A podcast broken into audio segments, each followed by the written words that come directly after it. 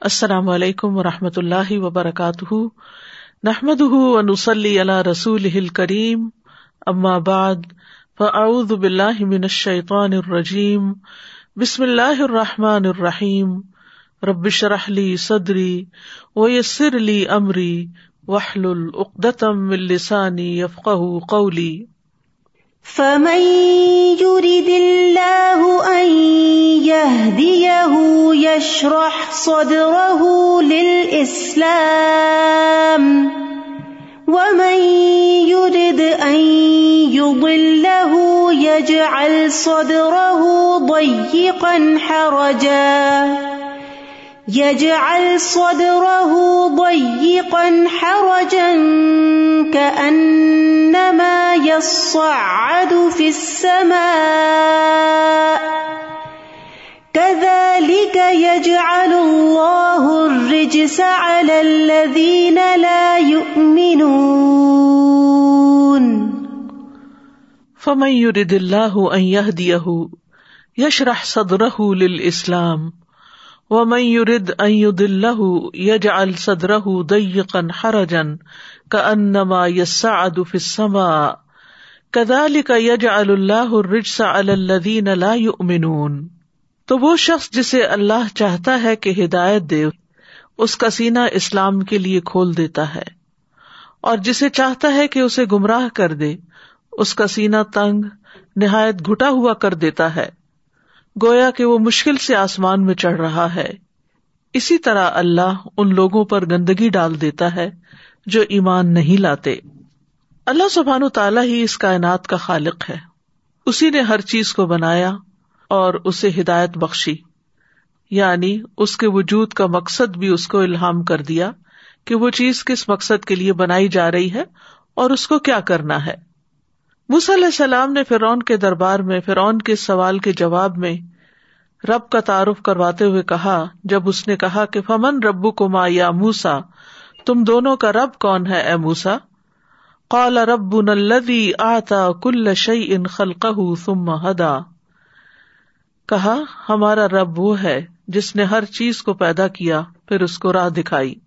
یعنی ہر چیز کی ساخت بنائی اور پھر اس کو راہ بتائی۔ تو جس رب نے ساری مخلوق کو ہدایت بخشی ہے۔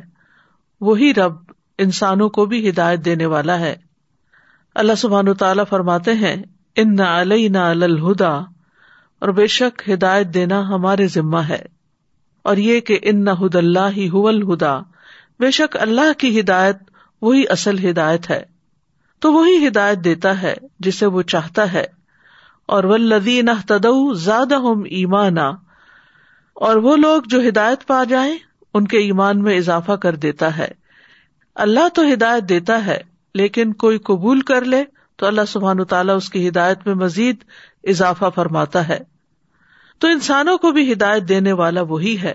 اور جب وہ کسی کے ساتھ ہدایت کا ارادہ کرتا ہے، تو اس کا سینا اسلام کے لیے کھول دیتا ہے۔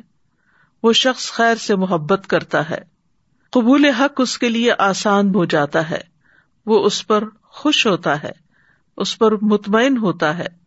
وہ ہدایت قبول کرنے کے لیے کوئی شرائط نہیں رکھتا، وہ ہدایت کی تلاش میں ہوتا ہے۔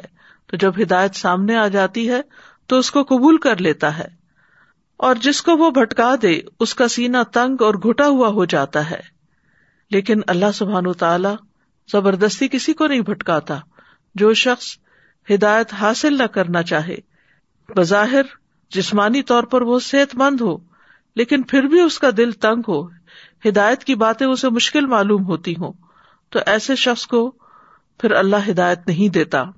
یعنی جو شخص ایمان، علم اور یقین سے انتہائی گٹن محسوس کرتا ہے اور اس کے دل پر شبہات اور شہوات کا غلبہ ہوتا ہے، تو اللہ سبحان و تعالیٰ اس کو ہدایت کی توفیق نہیں دیتا۔ تو فرمایا فمن يرد الله ان يهديه يشرح صدره للاسلام ومن يرد ان يضله يجعل صدره ضيقا حرجا كانما يصعد في السماء تو یہاں پر فرمایا کہ جس شخص کو اللہ چاہتا ہے کہ ہدایت دے، اس کا سینہ اسلام کے لیے کھول دیتا ہے اور اس میں جب بندہ چاہتا ہے کہ اس کو ہدایت ملے تو اللہ سبحان تعالیٰ بھی اس کے لیے ہدایت کی راہیں آسان کر دیتا ہے، اس کو توفیق عطا کرتا ہے۔ اسلام کو اس کے لیے آسان اور سہل کر دیتا ہے۔ اسلام کی طرف آنے کے لیے اس کو ہمت عطا کرتا ہے۔ تو یہ اس بندے کے ساتھ بھلائی کی علامت ہوتی ہے۔ ابن عباس رضی اللہ عنہما فمید اللہ دیا یشرا صدر اسلام کے بارے میں کہتے ہیں کہ اللہ اس کے دل کو توحید اور ایمان کے لیے کشادہ کر دیتا ہے، کھول دیتا ہے، کھلا کر دیتا ہے۔ اور اس طرح وہ اللہ کے ہر حکم کو دل کی خوشی سے قبول کرتا ہے۔ اسی لیے ایک حدیث میں بھی آتا ہے کہ میں یورد اللہ بھی خیرن یو فقے ہُو فدین کہ جس کے ساتھ اللہ تعالیٰ خیر کا ارادہ کرتا ہے، اس کو دین کی سمجھ دے دیتا ہے۔ اور اللہ سبحان تعالیٰ نے یہاں جو فرمایا کہ فمئی یورد اللہ دیا ہوں جس کے ساتھ اللہ ارادہ کرتا ہے کہ اسے ہدایت دے، تو یہاں ارادے سے مراد ارادہ کونیا ہے، اور ہدایت سے مراد نیک امال کی توفیق دینے کی ہدایت ہے۔ تو ایسے انسان کو آپ دیکھیں گے کہ اس کا سینا اسلام کے احکامات کے لیے، اس کے شاعر کے لیے کھلا ہوتا ہے۔ وہ خوشی سے، کھلے دل سے اوپن مائنڈلی اس کو قبول کر لیتا ہے، اور پھر خوشی سے اس پر عمل بھی کرتا ہے۔ یہ جو آتا ہے کہ نماز منافقوں کے لیے بہت بھاری ہے، لیکن مخلص لوگوں کے لیے وہ آنکھوں کی ٹھنڈک بھی ہے۔ نبی صلی اللہ علیہ وسلم نے فرمایا، تمہاری دنیا کی چیزوں میں سے عورتیں اور خوشبو میرے لیے محبوب بنا دی گئی اور میری آنکھوں کی ٹھنڈک نماز میں رکھ دی گئی۔ میری آنکھوں کی ٹھنڈک نماز میں رکھ دی گئی۔ تو گویا یہ شرح صدر کی علامت ہے کہ انسان کو نیک عمل سے محبت ہو۔ ایسے لوگوں کے لیے اللہ اور لوگوں کے حقوق سے تعلق رکھنے والے تمام اعمال کے لیے شرح صدر ہو جاتا ہے، دل کھل جاتا ہے۔ اس کے طریقے اور عبادت میں سے ہے کہ انسان پر واجب ہے کہ وہ سارے کے سارے اسلام کو اس کے اصولوں اور اس کے فرو یعنی اس کی جزیات کے ساتھ قبول کریں۔ اور اس کو بھی قبول کریں جو اللہ کے حق کے ساتھ تعلق رکھتا ہے اور اس کو بھی جو بندوں کے حقوق کے ساتھ تعلق رکھتا ہے۔ اور انسان کو چاہیے کہ پھر وہ کھلے دل سے ان چیزوں کو قبول کرے۔ اور اگر وہ ایسا نہیں کرتا تو پھر وہ ان لوگوں میں سے ہو جائے گا کہ جن کا دل اللہ نے ہدایت کے لیے تنگ کر دیا۔ تو خوش نصیب ہے وہ جس کا سینا اللہ کھول دے۔ اور یہ اللہ ہی کے ہاتھ میں ہے، وہی دلوں کو کھولتا ہے۔ اور خوش نصیبی اس کی مخلوقات میں سے ایک مخلوق بھی ہے۔ تو اپنی مخلوق میں سے اس خوش نصیبی کو جس آدمی کے دل میں چاہتا ہے رکھ دیتا ہے۔ لہذا وہ دین کی بات سننے پر خوش ہوتا ہے، مسکراتا ہے، گویا وہ اس کے اپنے دل کی بات ہو۔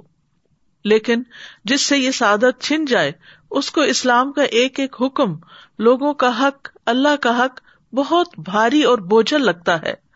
اسی لیے فرمایا وہ میں یورد دل یا جال صدر قن ہر جن کا انما یسا ادفما یعنی جسے اللہ تعالیٰ گمراہ کرنے کا ارادہ کر لیتا ہے، تو اس کی علامت یہ ہے کہ اس کا سینا تنگ اور گھٹا ہوا کر دیتا ہے۔ اس کا دل شبہات اور شہوات کے سمندر میں ڈوب جاتا ہے۔ بھلائی اس تک راہ نہیں پاتی، نہ ہی بھلائی اور نیکی کے لیے سینا کھلتا ہے۔ گویا وہ سخت تنگی اور شدت میں ہے، گویا وہ آسمان پہ چڑھ رہا ہے۔ یعنی اسے آسمان پر چڑھنے کا مکلف کیا جا رہا ہے، جہاں چڑھنے کی اس کے اندر کوئی طاقت نہیں۔ ایسا شخص دنیا کے کاموں کے لیے خوب محنت کرتا ہے، خوشی خوشی کام کرتا ہے، خوب بھاگ دوڑ کرتا ہے۔ لیکن جو ہی کوئی دین کا حکم آتا ہے، اللہ کا کوئی حکم آتا ہے، تو اس کی ساری ہمت جواب دے جاتی ہے۔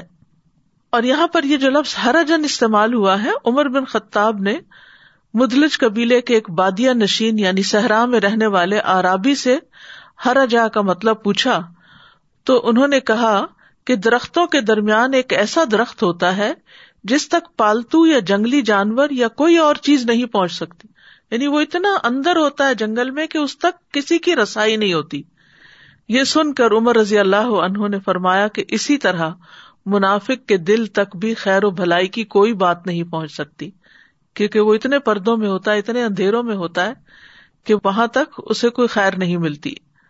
کا ان نما یسا ادف سما یعنی جس طرح زور لگا کر اوپر چڑھنا ایک مشکل کام ہوتا ہے، اسی طرح جس شخص کا دل تنگ ہو، اس کے لیے ہدایت کو قبول کرنا مشکل ہوتا ہے۔ یہاں پر ایک اور لطیف بات بھی پتہ چلتی ہے کہ آج کے دور میں اس بات کو جان لیا گیا ہے کہ جب انسان بلندی کی طرف چڑھتا ہے تو آکسیجن کم ہو جاتی، اور اوپر جانے میں سانس لینا مشکل ہو جاتا ہے۔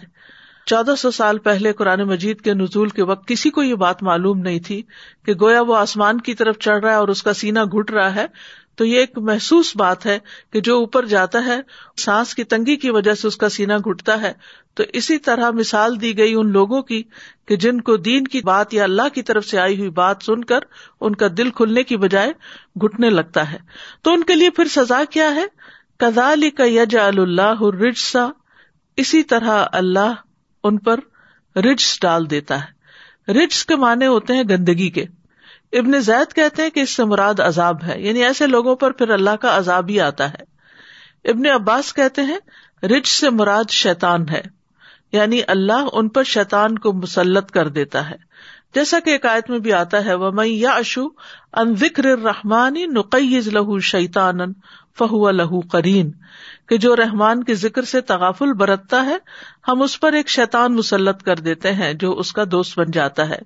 اور پھر جس کو شیتان کی دوستی میسر آ جائے، اس کے لیے خیر کی راہوں پہ چلنا تو بہت ہی مشکل کام ہو جاتا ہے۔ مجاہد کہتے ہیں کہ رچ سے مراد ہر وہ چیز ہے جو خیر سے خالی ہو۔ یعنی پھر اللہ سبحان و تعالیٰ اس کے ساتھ خیر کا ارادہ نہیں کرتے اور اس کو ایسے کاموں میں لگا دیتے ہیں کہ جس سے کوئی خیر نہیں نکلتی۔ اسلام اور ایمان کے لیے سینا کھلنے کی ہمارے دین میں بہت اہمیت ہے۔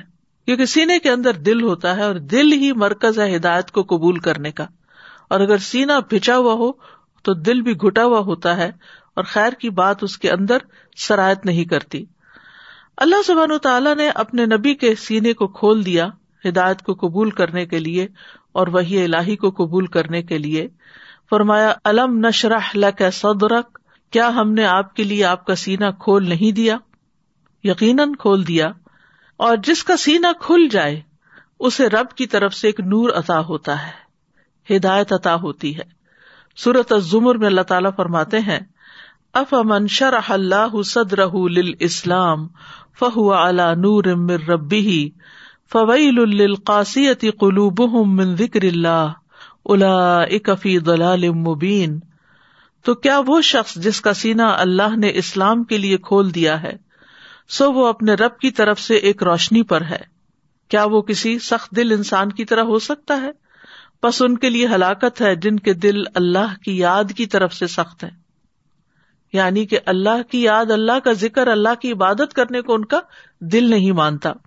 یہی لوگ سری گمراہی میں ہے تو عموماً یہ ہوتا ہے کہ جس شخص کا سینا ایمان کے لیے نہ کھلے اس کا سینا کفر کے لیے کھل جاتا ہے۔ سورت النحل میں آتا ہے، من کفر اب اللہ ممباد ایمان ہی اللہ من اکر حق و قلب مطمئن بال ایمان ولاکن من شرح بال کفر صدرن فعلیم غدب من اللہ ولہم عذاب عظیم۔ جو شخص اللہ کے ساتھ کفر کرے، اپنے ایمان کے بعد یعنی اللہ نے اس کو ایمان دیا، توفیق دی سوائے اس کے جسے مجبور کیا جائے اور اس کا دل ایمان پر مطمئن ہو، تو وہ تو خیر ہے کہ اللہ نے اس کو ایمان دیا ہے اور اس کے بعد اس کا دل بھی ایمان پر مطمئن ہو گیا ہے۔ لیکن اس کے برعکس دوسرا شخص کہ جس کو اللہ نے حق دکھا بھی دیا اور اس نے انکار کر دیا، لیکن جو کفر کے لیے سینا کھول دے یعنی ایمان کے لیے اس نے سینا نہیں کھولا، لیکن کفر کے لیے کھول دیا یعنی کفر کو ویلکم کیا تو ان لوگوں پر اللہ کا بڑا غزب ہے اور ان کے لیے بہت بڑا عذاب ہے۔ ایسے شخص کو ہدایت کی بات سمجھ نہیں آتی۔ سورت القحف میں آتا ہے وہ من ازلم ممن دکھ کے رب آیات ربی فعارد انہا و نسی اما قدمت یدا انا جا اللہ اللہ قلوبہم اکنتن ان یفقہوہ وفی آذانہم وقرا و ان تدعوہم الى الہدا فلن یہتدوا اذن ابدا اس شخص سے بڑھ کر ظالم کون ہوگا جسے اللہ کی آیات سے نصیحت کی جائے اور وہ اس سے منہ پھیر لے اور بھول جائے جو اس نے آگے بھیجا۔ ایسے لوگوں کے دلوں پر ہم نے پردے ڈال دیے ہیں کہ وہ قرآن کو سمجھ ہی نہیں سکتے اور ان کے کانوں میں بھی بوجھ ہے۔ اور اگر آپ انہیں سیدھے رستے کی طرف بلائیں تو وہ کبھی اس راہ پر نہیں آئیں گے۔ یعنی اس سے بھی کیا پتا چلتا ہے کہ جس شخص کو اللہ کی آیات کے ساتھ نصیحت کی جائے، لیکن وہ اس نصیحت کو قبول نہ کرے، منہ پھیر لے اور اس کو بھلا دے جو اس نے آگے بھیجا یعنی اپنی بدامالیوں کو یاد ہی نہ رکھے۔ تو ایسے لوگوں کے دلوں پر پھر اللہ تعالیٰ پردے ڈال دیتا ہے کہ پھر وہ اس کتاب کو سمجھ ہی نہیں سکتے۔ اور ان کے کانوں میں بھی بوجھ پڑ جاتا ہے۔ باتیں کانوں سے ٹکرا کے ایسے ہی گزر جاتی یا جیسے ہماری زبان میں کہتے ہیں کہ ایک کان سے سنا اور دوسرے سے نکال دیا۔ کوئی بھی بات سمجھ نہیں آتی، نہ کوئی دل میں رہتی ہے، نہ کوئی عمل میں آتی ہے۔ ایسے لوگوں کو اگر سیدھے رستے کی طرف بلایا جائے، تو وہ بات نہیں سنتے، وہ آتے ہی نہیں۔ کیونکہ اب اللہ تعالیٰ نے ان سے ہدایت کی توفیق چھین لی ہے۔ یاد رکھیے، ایمان کے اعتبار سے دل کی چار قسمیں ہیں۔ حذیفہ رضی اللہ عنہ سے روایت ہے، وہ کہتے ہیں کہ دلوں کی چار اقسام ہے ایک، غلاف میں لپٹا ہوا دل بس یہ کافر کا دل ہے۔ یعنی جس کے اندر کچھ جاتا ہی نہیں۔ ختم اللہ اللہ قلوب دوسرا ہے، ٹیڑھا دل، یہ منافق کا دل ہے۔ یعنی گویا کہ اس میں ہدایت کی کچھ بات آئی لیکن اس نے کنٹین نہ کی۔ تیسرا ہے، ملاوٹ کے بغیر دل۔ گویا کہ اس میں چراغ چمک رہا ہے۔ بس یہ مومن کا دل ہے۔ اور ایک دل وہ ہوتا ہے جس میں ایمان بھی ہوتا ہے اور نفاق بھی ہوتا ہے۔ تو مومن کے دل میں نفاق نہیں ہوتا، چمکتا چراغ ہوتا ہے، جس کی روشنی میں وہ حق کو پہچانتا ہے اور حق پر عمل کرتا ہے۔ تو ایمان کی مثال یوں ہے جیسے کوئی درخت ہو جس کو پاکیزہ پانی مدد دیتا ہو۔ اور نفاق کی مثال ایسے ہے جیسے کوئی پھوڑا پنسی ہو جس کو پیپ اور خون مدد دیتا ہو۔ یعنی دونوں پنپ رہے ہیں۔ درخت بھی پنپ رہا ہے، لیکن وہ صاف پانی سے، اور پھوڑا بھی پنپ رہا ہے، لیکن وہ پیپ سے۔ بس ان دونوں میں سے جو بھی دل پر غالب آ جائے گا، وہی حالت غالب آ جائے گی۔ یعنی جس کو وہی کے پانی سے، وہی کی بارش سے فائدہ ہو، اس کو ہدایت مل جائے گی۔ اور دوسرا، جس کا دل ٹیڑھا ہو، وہ اس ہدایت کو اپنے اندر نہیں رکھے گا اور نفاق میں مبتلا ہو جائے گا۔ اور جس کا دل کھلے ہی نہ، تو وہ تو کفر میں مبتلا ہو گیا۔ ایمان اللہ سبحان تعالیٰ کی صرف پسندیدہ بندوں کو نصیب ہوتا ہے۔ صحیح ترغیب و ترغیب میں آتا ہے۔ عبداللہ بن مسعد روایت کرتے ہیں کہ رسول اللہ صلی اللہ علیہ وسلم نے فرمایا، یقیناً اللہ مال اسے بھی دیتا ہے جس سے محبت کرتا ہے۔ اور اسے بھی دیتا ہے جس سے محبت نہیں کرتا۔ لیکن ایمان صرف اسے دیتا ہے جس سے وہ محبت کرتا ہے۔ بس جب اللہ کسی بندے سے محبت کرتا ہے تو اسے ایمان عطا کر دیتا ہے۔ تو یہ اللہ تعالی کی محبت کی علامت ہوتی ہے کہ جس کو ہدایت دینا چاہتا ہے، وہ اس کے لیے آسان کر دیتا ہے، اس کا دل کھول دیتا ہے اور اس کو نصیب ہو جاتا ہے۔ اور پھر سورت الحجرات میں آتا ہے کہ اللہ تعالیٰ اس کے دل میں ایمان کو مزین کر دیتا ہے، زینت بخشتا ہے، خوبصورت کر دیتا ہے۔ یعنی اس شخص کو ایمان سے محبت ہو جاتی ہے۔ ولاکن اللہ حب علیہ کم المان وزین فی قلوب کم و کر رہا علیہ کم القفر اول فسوق اول اسیان الا اکم الراشدون۔ اور لیکن اللہ نے تمہارے لیے ایمان کو محبوب بنا دیا اور اسے تمہارے دلوں میں مزین کر دیا اور اس نے کفر اور گناہ اور نافرمانی کو تمہارے لیے ناپسندیدہ کر دیا۔ یہی لوگ ہدایت والے ہیں۔ یعنی جس کے دل میں کفر گنا اور نافرمانی کی نفرت ہے اور اس کے برعکس ایمان کی محبت ہے تو ایسا ہی شخص دراصل ہدایت یافتہ ہے۔ یاد رکھیے، دل انسانی جسم کا سب سے قیمتی حصہ ہے۔ اور اگر دل میں نور ہو، تو انسان اس روشنی میں ہدایت پا جاتا ہے۔ اور اگر دل ہی اندھیرا ہو، تو پھر انسان کے سامنے حق کی، خیر کی سو باتیں بھی کی جائیں تو وہ اس کو سمجھ نہیں آتی۔ نعمان بن بشیر کہتے ہیں، میں نے رسول اللہ صلی اللہ علیہ وسلم کو فرماتے ہوئے سنا بے شک جسم میں ایک ٹکڑا ہے۔ جب اس کی اصلاح ہو جاتی ہے تو تمام جسم کی اصلاح ہو جاتی ہے۔ اور جب وہ خراب ہو جاتا ہے تو تمام جسم خراب ہو جاتا ہے۔ سنو، وہ دل ہے۔ اور ایمان کا مقام بھی دل ہے۔ تقوا کا مقام بھی دل ہے۔ اچھائی اور برائی کی پہچان کا معاملہ بھی دل کے ساتھ ہے۔ اس لیے رسول اللہ صلی اللہ علیہ وسلم نے فرمایا، جس کے دل میں رائی کے دانے برابر بھی ایمان ہوگا، وہ آگ میں داخل نہیں ہوگا۔ یعنی اگر دل کے اندر ایمان ہے تو پھر اس کے لیے جہنم میں خلود نہیں ہے، ہمیشگی نہیں ہے، بلکہ اس کو وہاں سے نکال لیا جائے گا۔ اور یہاں تو یہ فرمایا کہ وہ آگ میں داخل بھی نہیں ہوگا۔ پھر اسی طرح ابو ہرارا کہتے ہیں کہ رسول اللہ صلی اللہ علیہ وسلم نے اپنے سینے کی طرف اشارہ کرتے ہوئے فرمایا، تین بار تقوا یہاں ہے تقوا یہاں ہے تقوا یہاں ہے۔ اسی طرح ابن مسعد کہتے ہیں، وہ شخص ہلاک ہوا جس کا دل نیکی کو نیکی اور اس کا دل برائی کو برائی نہ سمجھے۔ اور یہ بھی کب ہوتا ہے کہ دل نیکی کو نیکی سمجھے اور اس کو سمجھ میں آ جائے کہ یہ نیکی ہے جب دل کے اندر روشنی ہوتی ہے۔ جب دل کے اندر ایمان ہوتا ہے، جب دل کے اندر ایمان کا چراغ جل رہا ہوتا ہے، تو پھر انسان کو فوراً سمجھ آ جاتا ہے کہ جو نیکی میں نے کی ہے، وہ واقعی نیکی تھی اور جو برائی کی ہے، وہ برائی تھی۔ یعنی برائی اور بھلائی کا فرق محسوس کرنے لگتا ہے۔ اور اللہ تعالیٰ دل کی بنیاد پر ہی بندوں کو چنتا ہے۔ عبداللہ بن مسعد کہتے ہیں کہ بے شک اللہ نے بندوں کے دلوں پر نظر فرمائی۔ تو محمد صلی اللہ علیہ وسلم کے دل کو بندوں کے دلوں میں سب سے زیادہ بہتر پایا۔ اس لیے اللہ نے ان کو اپنے کام کے لیے منتخب فرما لیا اور انہیں پیغمبری کا شرف عطا کر کے مبوس فرمایا۔ پھر قلب محمد کے بعد بندوں کے دلوں پر نظر فرمائی۔ تو آپ صلی اللہ علیہ وسلم کے صحابہ کے دلوں کو سب سے بہترین پایا۔ چنانچہ اللہ نے انہیں اپنے نبی کا وزیر بنا دیا۔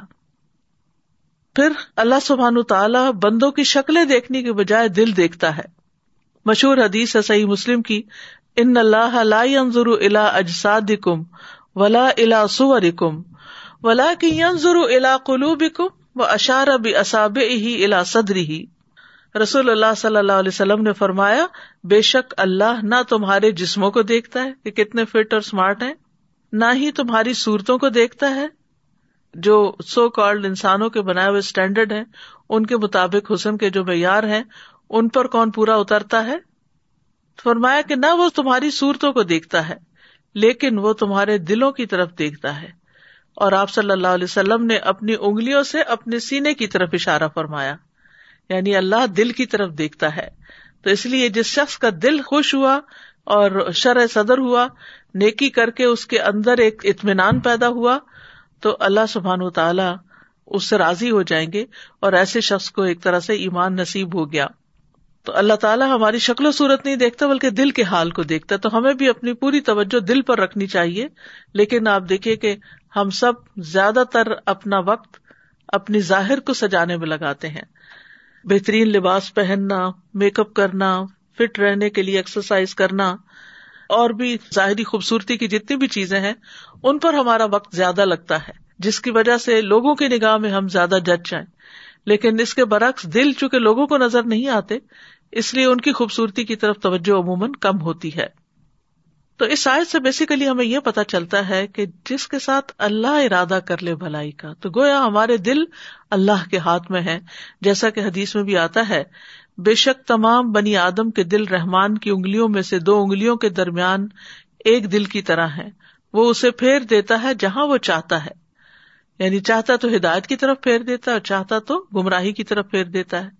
پھر رسول اللہ صلی اللہ علیہ وسلم نے فرمایا اللہ مصرف القلوب صرف قلوبنا اللہ عطق اے اللہ، دلوں کے پھیرنے والے، ہمارے دلوں کو اپنی اطاعت پر پھیر دے یعنی ہم سے تو ہدایت کے کام لیتا رہ اور دل کی حالت بدلتی بھی رہتی ہے۔ اصل میں قلب کو کلب کہتے ہی اس لیے ہے کہ وہ الٹتا پلٹتا رہتا ہے یعنی ایک حال میں نہیں رہتا۔ آپ ایک لمحے ایک بات سوچ رہے ہوتے ہیں، دوسرے لمحے کوئی دوسری بات سوچنے لگتے ہیں۔ کبھی آپ کا دل خوش ہوتا ہے، کبھی آپ کے اندر اداسی چھا جاتی ہے۔ کبھی آپ ویسے ایکٹیو محسوس کرتے ہیں، لیکن آپ کے دل کی حالت اچھی نہیں ہوتی۔ تو بہرحال ہمیں اللہ جی سے کلب سلیم مانگنا چاہیے، تاکہ ہمارا دل جو ہے، وہ ہر طرح کی گٹن والی چیزوں سے محفوظ رہے۔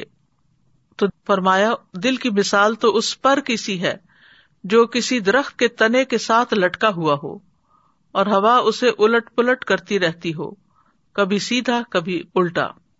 تو اسی طرح ہمارا دل بھی جیسے ہچکولے کھاتا رہتا ہے، کبھی سیدھا، کبھی الٹا۔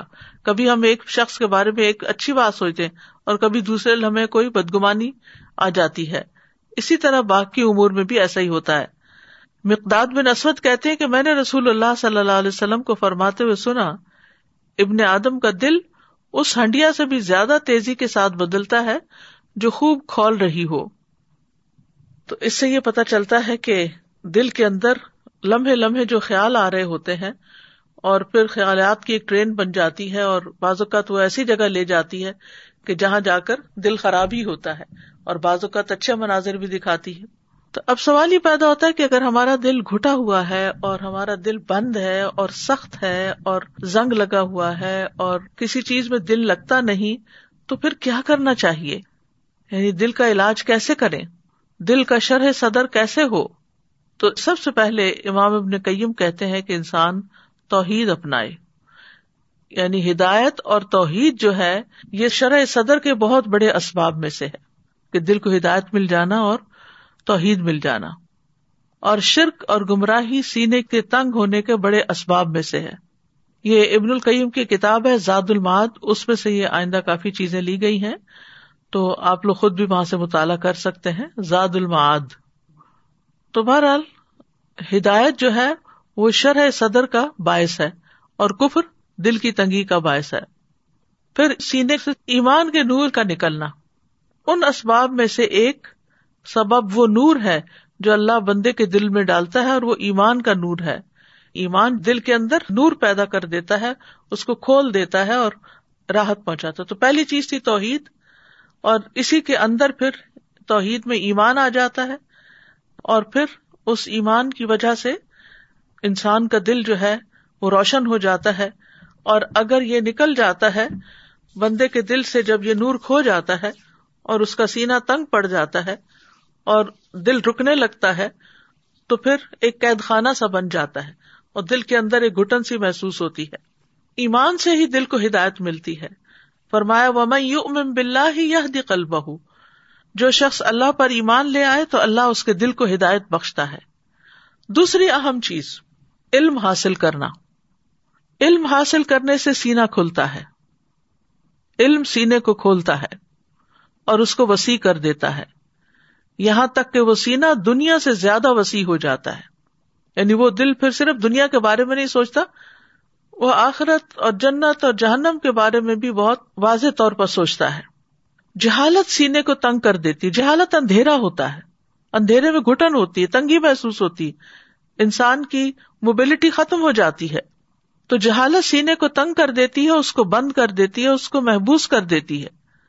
تو جیسے جیسے بندے کا علم بڑھتا جاتا ہے، اس کا سینا کھلتا جاتا ہے اور وسیع ہوتا جاتا ہے۔ لیکن ہر علم سے ایسا نہیں ہوتا۔ علم عمومی طور پر انسان کو فائدہ دیتا ہے، لیکن سارے علم نہیں۔ اس علم سے مراد یہاں علم نافع ہے یعنی جس علم سے انسان کو فائدہ پہنچے اور وہ سب سے بڑا علم دین ہے۔ یعنی جو رسول اللہ صلی اللہ علیہ وسلم کی وراثت ہے، ان کے ذریعے ہم تک پہنچا ہے۔ تو جو لوگ اس علم کو صحیح طور پر حاصل کریں، اچھی نیت کے ساتھ اور اس پر عمل بھی کریں، تو ان کے سینے کھل جاتے ہیں، پھر وہ دل وسیع ہو جاتے ہیں۔ اور ایسے لوگ پھر وسط قلبی کا ثبوت دیتے ہیں۔ ان کے اخلاق پاکیزہ ہو جاتے ہیں۔ ان کی زندگی سب سے بہترین ہو جاتی ہے۔ تیسری چیز، اللہ کی طرف رجوع کرنے اور اس سے محبت کرنے سے سینے کا کھلنا۔ العنابت اللہ سبحان و تعالی۔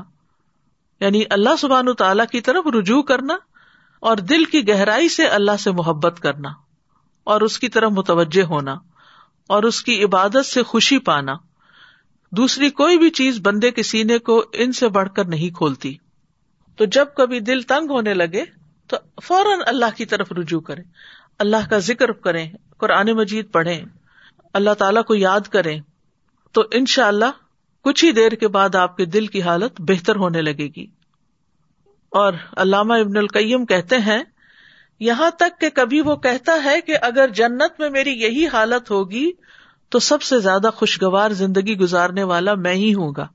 یعنی اتنا زیادہ شرح صدر ہو جاتا ہے کہ دنیا میں بھی اس کو جنت کا مزہ آنے لگتا ہے۔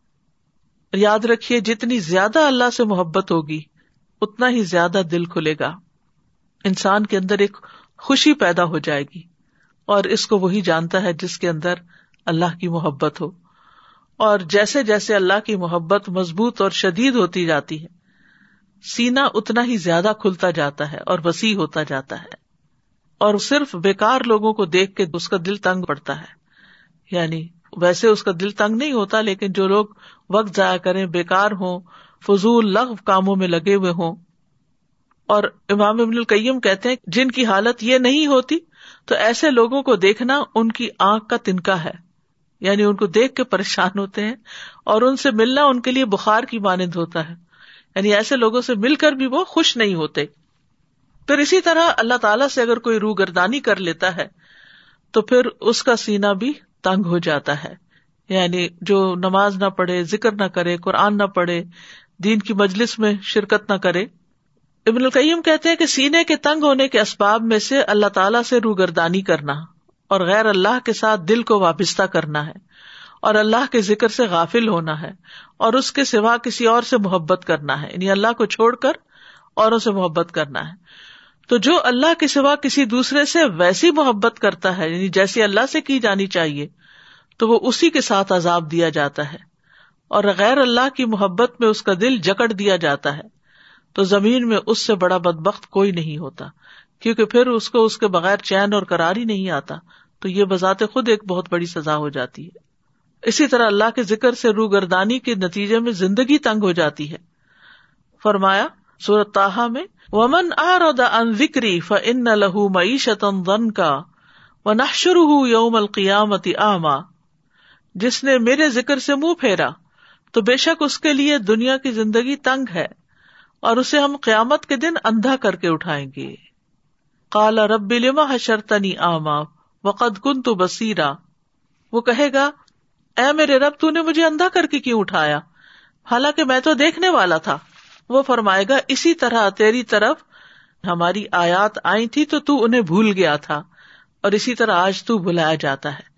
تو جو اللہ کی کتاب کو بلا دیتا ہے، اللہ کی بات کو بلا دیتا ہے، پھر اس کا سینا تنگ ہو جاتا ہے۔ پھر اسی طرح چوتھی چیز یہ ہے کہ نبی صلی اللہ علیہ وسلم کی اتباع کی جائے، اس سے بھی سینا کھلتا ہے۔ رسول اللہ صلی اللہ علیہ وسلم ہر اس صفت سے متصف تھے، ہر اس صفت کے حامل تھے جس سے اخلاق مکمل ہوتا ہے۔ اور شرح صدر اور دل کی وسط اور آنکھوں کی ٹھنڈک اور روح کی زندگی حاصل ہوتی ہے۔ بس آپ شرح صدر اور زندگی میں اور آنکھوں کی ٹھنڈک میں سب سے زیادہ کامل تھے۔ اور اس کے ساتھ ساتھ آپ کا سینا ظاہری طور پر بھی وسیع تھا، کشادہ سینے والے تھے۔ اور مخلوق میں سے جو آپ کی پیروی زیادہ کرے گا۔ یعنی سب سے زیادہ کامل ہوگا آپ صلی اللہ علیہ وسلم کا اتباع کرنے میں، تو وہ شرح صدر میں اور لذت اور آنکھوں کی ٹھنڈک میں بھی سب سے زیادہ کامل ہوگا۔ اور بندہ آپ صلی اللہ علیہ وسلم کی پیروی کے مطابق ہی اپنے شرح صدر کو پا سکتا ہے۔ یعنی جتنی جتنی وہ آپ صلی اللہ علیہ وسلم کی پیروی کرے گا، اتباع کرے گا، اتنا ہی زیادہ سینا کھلتا جائے گا۔ پانچویں چیز، اپنے اندر شجاعت پیدا کی جائے۔ اس سے سینا کھلتا ہے۔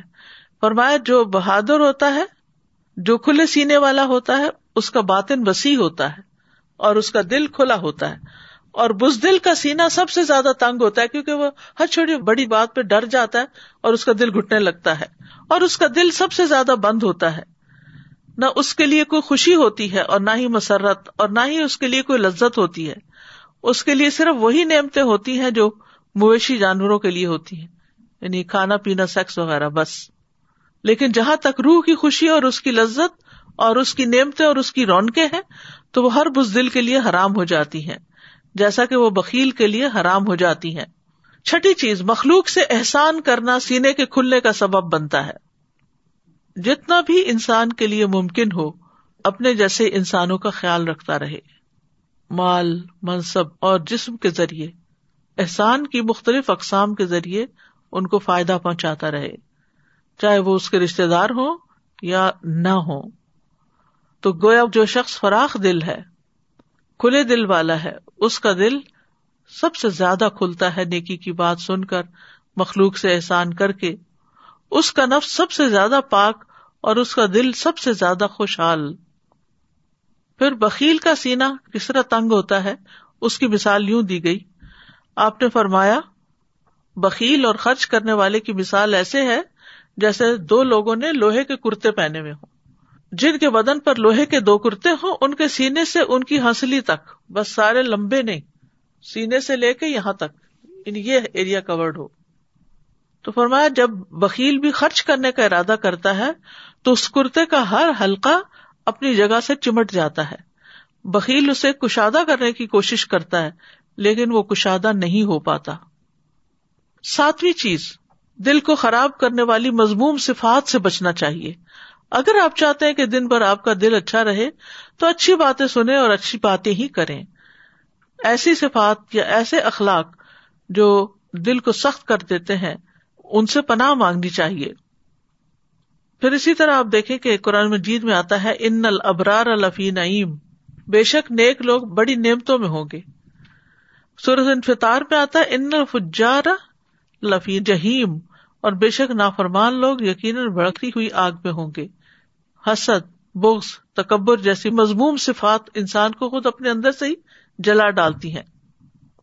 ابن عربی کہتے ہیں کہ جو دل بغض کرنے والا، حسد کرنے والا، خود پسند اور متکبر ہو، وہ سلامتی والا دل ہو ہی نہیں سکتا۔ یعنی یہ چیزیں بھی انسان کے اندر جلن اور کڑن پیدا کرتی ہیں۔ پھر زبان کی اصلاح سے دل کی اصلاح ہوتی ہے۔ نبی صلی اللہ علیہ وسلم نے فرمایا، کسی آدمی کا ایمان درست نہیں ہوتا، یہاں تک کہ اس کا دل درست ہو، اور اس کا دل درست نہیں ہو سکتا، یہاں تک کہ اس کی زبان درست ہو جائے۔ بعض علماء کہتے ہیں کہ دل کی اصلاح پانچ چیزوں کے ساتھ ہے۔ نمبر ایک، غور و فکر کے ساتھ، قرآن میں۔ نمبر دو، پیٹ کو خالی رکھنا۔ نمبر تین رات کا قیام کرنا اور سحری کے وقت اللہ کے آگے گر گڑانا۔ اور پھر نمبر چار، نیک لوگوں کی مجلس اختیار کرنا۔ نمبر پانچ، حلال کھانا کھانا۔ یہ چیزیں جو ہیں، انسان کے اندر وسط قلب پیدا کر دیتی ہیں۔ اور دل کو بگاڑنے والی بھی پانچ باتیں ہیں۔ ابن القیم رحم اللہ کہتے ہیں کہ دل کو بگاڑنے والے پانچ امور ہیں۔ نمبر ایک، لوگوں سے زیادہ گل مل کر رہنا۔ ہر وقت سوشلائزنگ سوشلائزنگ۔ نمبر دو، خواہش پرستی۔ یعنی ہر وہ کام کر لینا جس کا دل چاہ رہا ہو۔ اور پھر اللہ کے غیر سے دلی تعلق رکھنا، پھر زیادہ کھانا اور زیادہ سونا۔ یہ پانچ چیزیں دلوں کو خراب کرنے والی ہیں۔ اب یہ ہے کہ جب شرح صدر ہو جاتا ہے تو اس کے فائدے کیا ہوتے ہیں؟ اس کا فائدہ یہ ہے کہ دل اور آزاد سلامت رہتے ہیں۔ انسان برے ارادوں اور برے گمانوں سے پاک ہو تو زبان کی اصلاح بھی ہوتی ہے اور زبان کی اصلاح جب ہو جاتی ہے تو پھر اس کے باقی اعمال بھی درست ہوتے ہیں۔ پھر نیکی اور اطاعت کے کاموں میں راحت ملنا۔ یعنی انسان کا دل نیکی کے کاموں میں خوش ہوتا ہے۔ کم عمل اور زیادہ اجر ملنا۔ یعنی جب نیت اور ارادے کے ساتھ عمل کریں گے، دل سلامت ہوں گے، تو اجر بھی اتنا ہی زیادہ بڑھتا چلا جائے گا۔ خیر اور شر کی پہچان ملنا۔ ابن تیمیہ کہتے ہیں کہ سلامتی والا قابل تعریف دل وہ ہوتا ہے جو خیر کا ارادہ کرے اور شر کا ارادہ نہ کرے۔ اسی طرح دعوت دین کے لیے بھی شرح صدر کی ضرورت ہوتی ہے۔ جب ہی موس علیہ السلام نے یہ دعا پڑی تھی، رب شرح لی صدری و یسر لی امری واہل العقدم لسانی یفقہ قولی۔ اس نے کہا، اے میرے رب، میرے لیے میرا سینا کھول دے اور میرے لیے میرا کام آسان کر دے۔ اور میری زبان کی کچھ گرا کھول دے تاکہ وہ میری بات کو سمجھ جائیں۔ تو پھر یہاں سوچیے ذرا کہ کیا چیز ہے جس کا ذکر یہاں کیا جا رہا ہے کہ میرا سینا کھول دے۔ کس چیز سے بند کیا جاتا ہے اور کہاں سے بند کیا جاتا ہے؟ پھر اسی طرح انسان کے دل کی حالت کے مطابق ہی قبر میں بھی اس سے معاملہ کیا جائے گا۔ بندے کا قبر میں خوشی اور عذاب اور قید ہونے اور آزاد ہونے میں وہی حال ہوگا جو سینے میں دل کا ہوتا ہے۔